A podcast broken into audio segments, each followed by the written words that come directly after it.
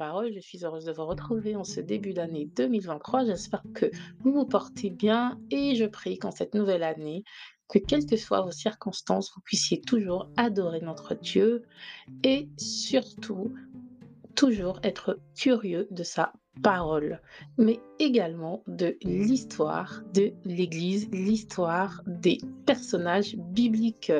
Aujourd'hui, nous allons commencer l'année avec un peu de culture et cela va nous faire du bien de goûter à un peu de savoir. Nous allons parler d'un roi il est connu pour avoir abattu le géant Goliath. C'est aussi le berger devenu roi. C'est un personnage devenu fameux, même au-delà de la Bible, et nous allons aujourd'hui poser nos regards sur lui.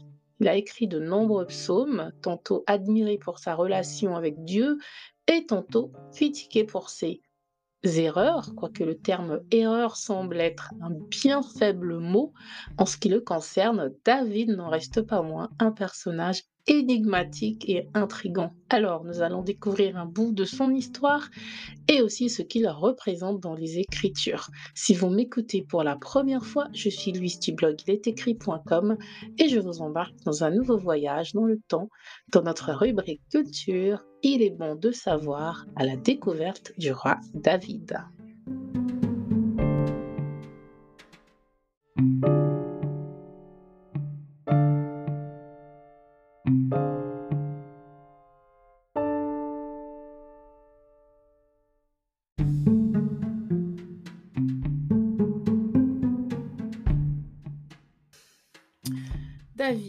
Son nom signifie bien-aimé en hébreu. Il est le troisième roi de la monarchie unifiée d'Israël et Juda à la suite de Saül et d'Ishboshet. Personnellement, j'ai toujours dit qu'il était le deuxième roi, le premier étant Saül. Rappelez-vous que les enfants d'Israël avaient demandé au prophète Samuel de faire dire à Dieu, euh, pardon, de dire à Dieu de leur établir un roi comme toutes les autres nations. Et ce roi qui avait été choisi par Dieu était Saül. Et euh, était un fils du roi Saül.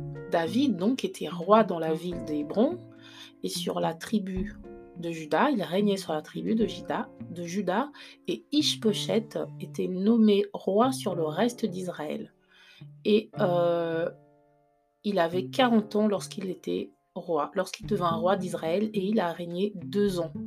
Donc si vous voulez en savoir plus euh, sur euh, le roi Ishboshet, vous pouvez le lire dans le deuxième livre de Samuel des chapitres 2 à 4.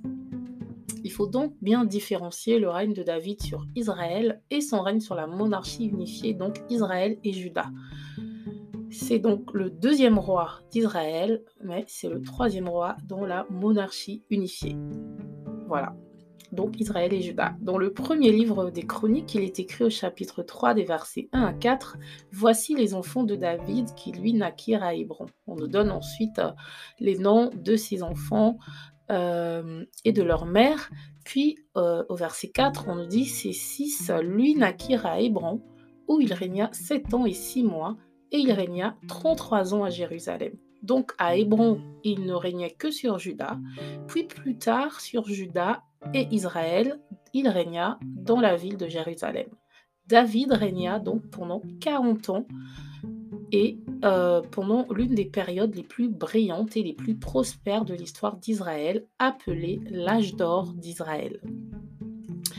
Il est donc issu d'une euh, famille de huit frères, il est le dernier, et bien sûr pour connaître son histoire, c'est-à-dire de sa jeunesse de, de berger à l'épisode de Goliath, euh, ses années d'errance pour échapper au roi Saül et enfin ses années de règne, il faut aller dans le récit biblique, notamment dans les livres de Samuel et le premier livre des rois. Il y a aussi des éléments de sa vie qui ressortent dans les euh, euh, dans les psaumes, pardon, dans les psaumes qu'il a écrits, bien sûr. Il aurait vécu au Xe siècle avant Jésus-Christ, et ce qui est surprenant, c'est que l'histoire n'a confirmé l'existence de David que dans les années 90. La principale source de connaissances euh, sur David est la Bible, ce qui rend difficile de savoir ce qui est historiquement exact sur lui, ce qui rendrait. Hein. Nous savons aujourd'hui que historiquement, la Bible est solide, la Bible est validée historiquement, et donc pour nous chrétiens, elle est suffisante pour valider l'existence de ce roi. Donc c'est euh, en 1993 qu'il y a eu une découverte archéologique importante euh, qui a remis en question les incertitudes de beaucoup de personnes donc euh, probablement non chrétienne, voilà, quant à l'existence du roi David. Des archéologues ont exhumé des fragments d'une stèle datant de la fin du 9e siècle avant notre ère, à Tel Dan, en Israël, qui contient une inscription dans laquelle un roi araméen se vantait d'avoir vaincu la maison de David. Et cette découverte euh, semblait donc indiquer que David a bien existé. La stèle de Mécha, découverte en 1868, est une autre euh, preuve qui pourrait également apporter, euh, valider l'existence de David, bien que cette euh, inscription n'ait pas encore été déchiffrée en entier. Donc, puisque l'histoire en sait moins sur David que la Bible, c'est dans les Écritures que nous allons poser nos regards pour saisir ce que représente ce fameux roi tueur de géants.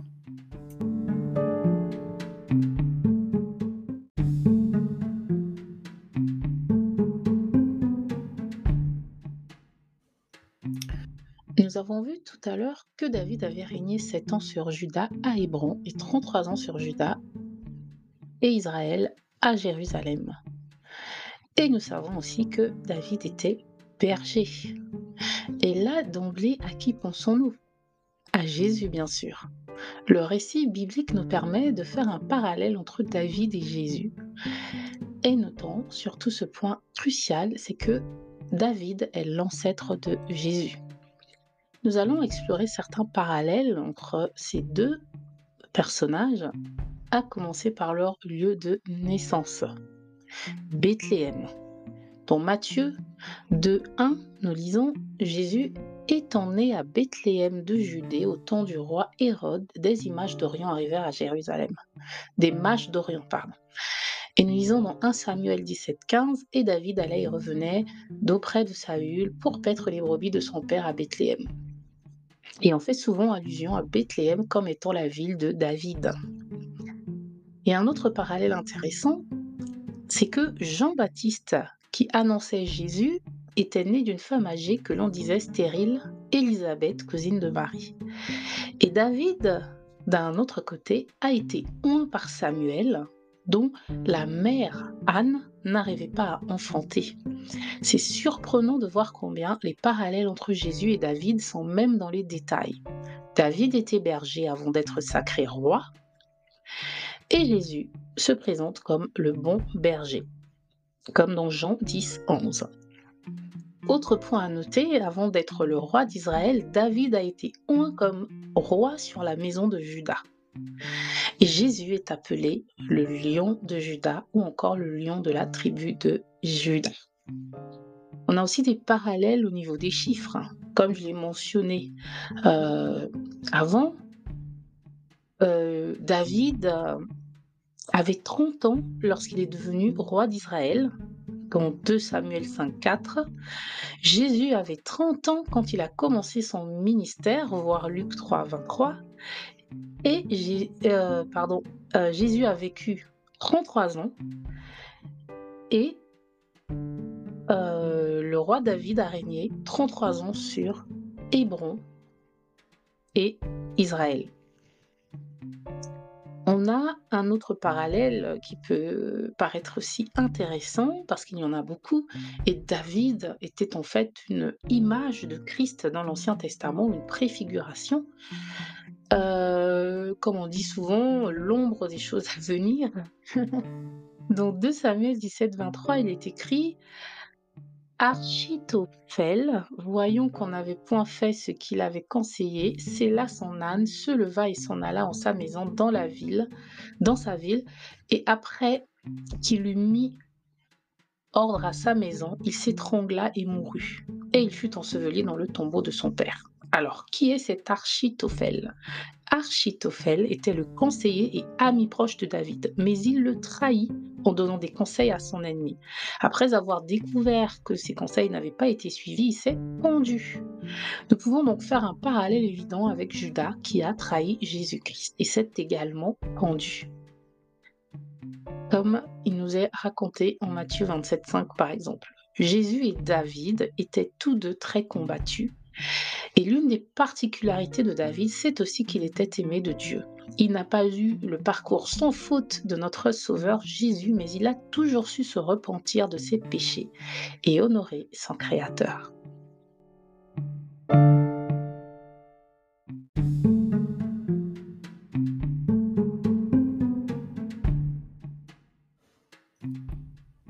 Dire de plus sur David Il y a énormément de choses à dire sur lui car la Bible raconte presque toute sa vie, mieux même que les livres d'histoire. Et peut-être qu'un jour la science nous en apprendra plus.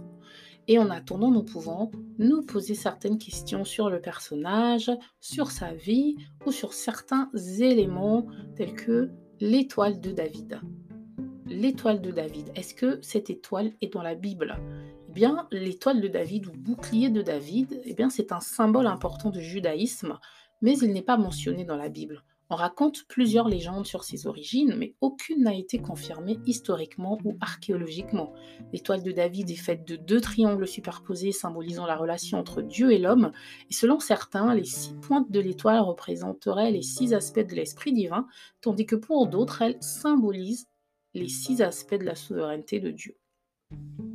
Il y a également douze lignes autour de son périmètre qui peuvent représenter les douze tribus d'Israël. L'étoile de David a été utilisée de manière assez rare jusqu'à ce qu'elle soit adoptée officiellement par les Juifs de Prague au XVIIe siècle et par le mouvement sioniste en 1897. Elle a été utilisée par les nazis pour identifier les Juifs pendant la Seconde Guerre mondiale et intégrée au drapeau national d'Israël en 1948 et elle est désormais universellement reconnue comme un symbole du judaïsme d'Israël et du sionisme. Malgré cela, son rapport avec le roi David n'est pas vraiment clair et avéré. Selon une légende, le bouclier de David a une signification liée à son histoire. Euh, il l'aurait, euh, lorsqu'il était caché dans une grotte alors qu'il était pourchassé par Saül, des soldats seraient entrés dans la grotte et là, une araignée aurait tissé une étoile en forme, une toile pardon, en forme d'étoile à six branches qui a caché David. Belle légende en tout cas. Et si l'histoire de David a inspiré des légendes comme celle-ci, son histoire a également inspiré le cinéma. Il y a plusieurs films qui ont raconté son histoire. Le premier film connu euh, est un film biblique muet intitulé David et Saul, sorti en 1910. Depuis, il y a eu de nombreux films et téléfilms, des séries télévisées et euh, mini-séries qui ont couvert divers aspects de sa vie. On citera par exemple le film David, paru en 1997, une adaptation biblique du réalisateur italien Franco Zeffirelli, King David, King David de 1985, un film hollywoodien avec Richard Gere dans le rôle de David, et The Biblical Story of David de 2003, une mini-série britannique. Donc David a inspiré de nombreux peintres également et sculpteurs. On peut donner comme exemple la statue de David de Michel-Ange, réalisée au XVIe euh, siècle et qui représente David euh, avant sa bataille contre Goliath, tenant une fronde dans sa main droite et une pierre dans sa main gauche. Euh, pour ce qui est des peintures, nous avons l'exemple de la peinture de David et Goliath de Caravaggio. Et cette peinture à l'huile datant de 1610 représente David triomphant sur Goliath.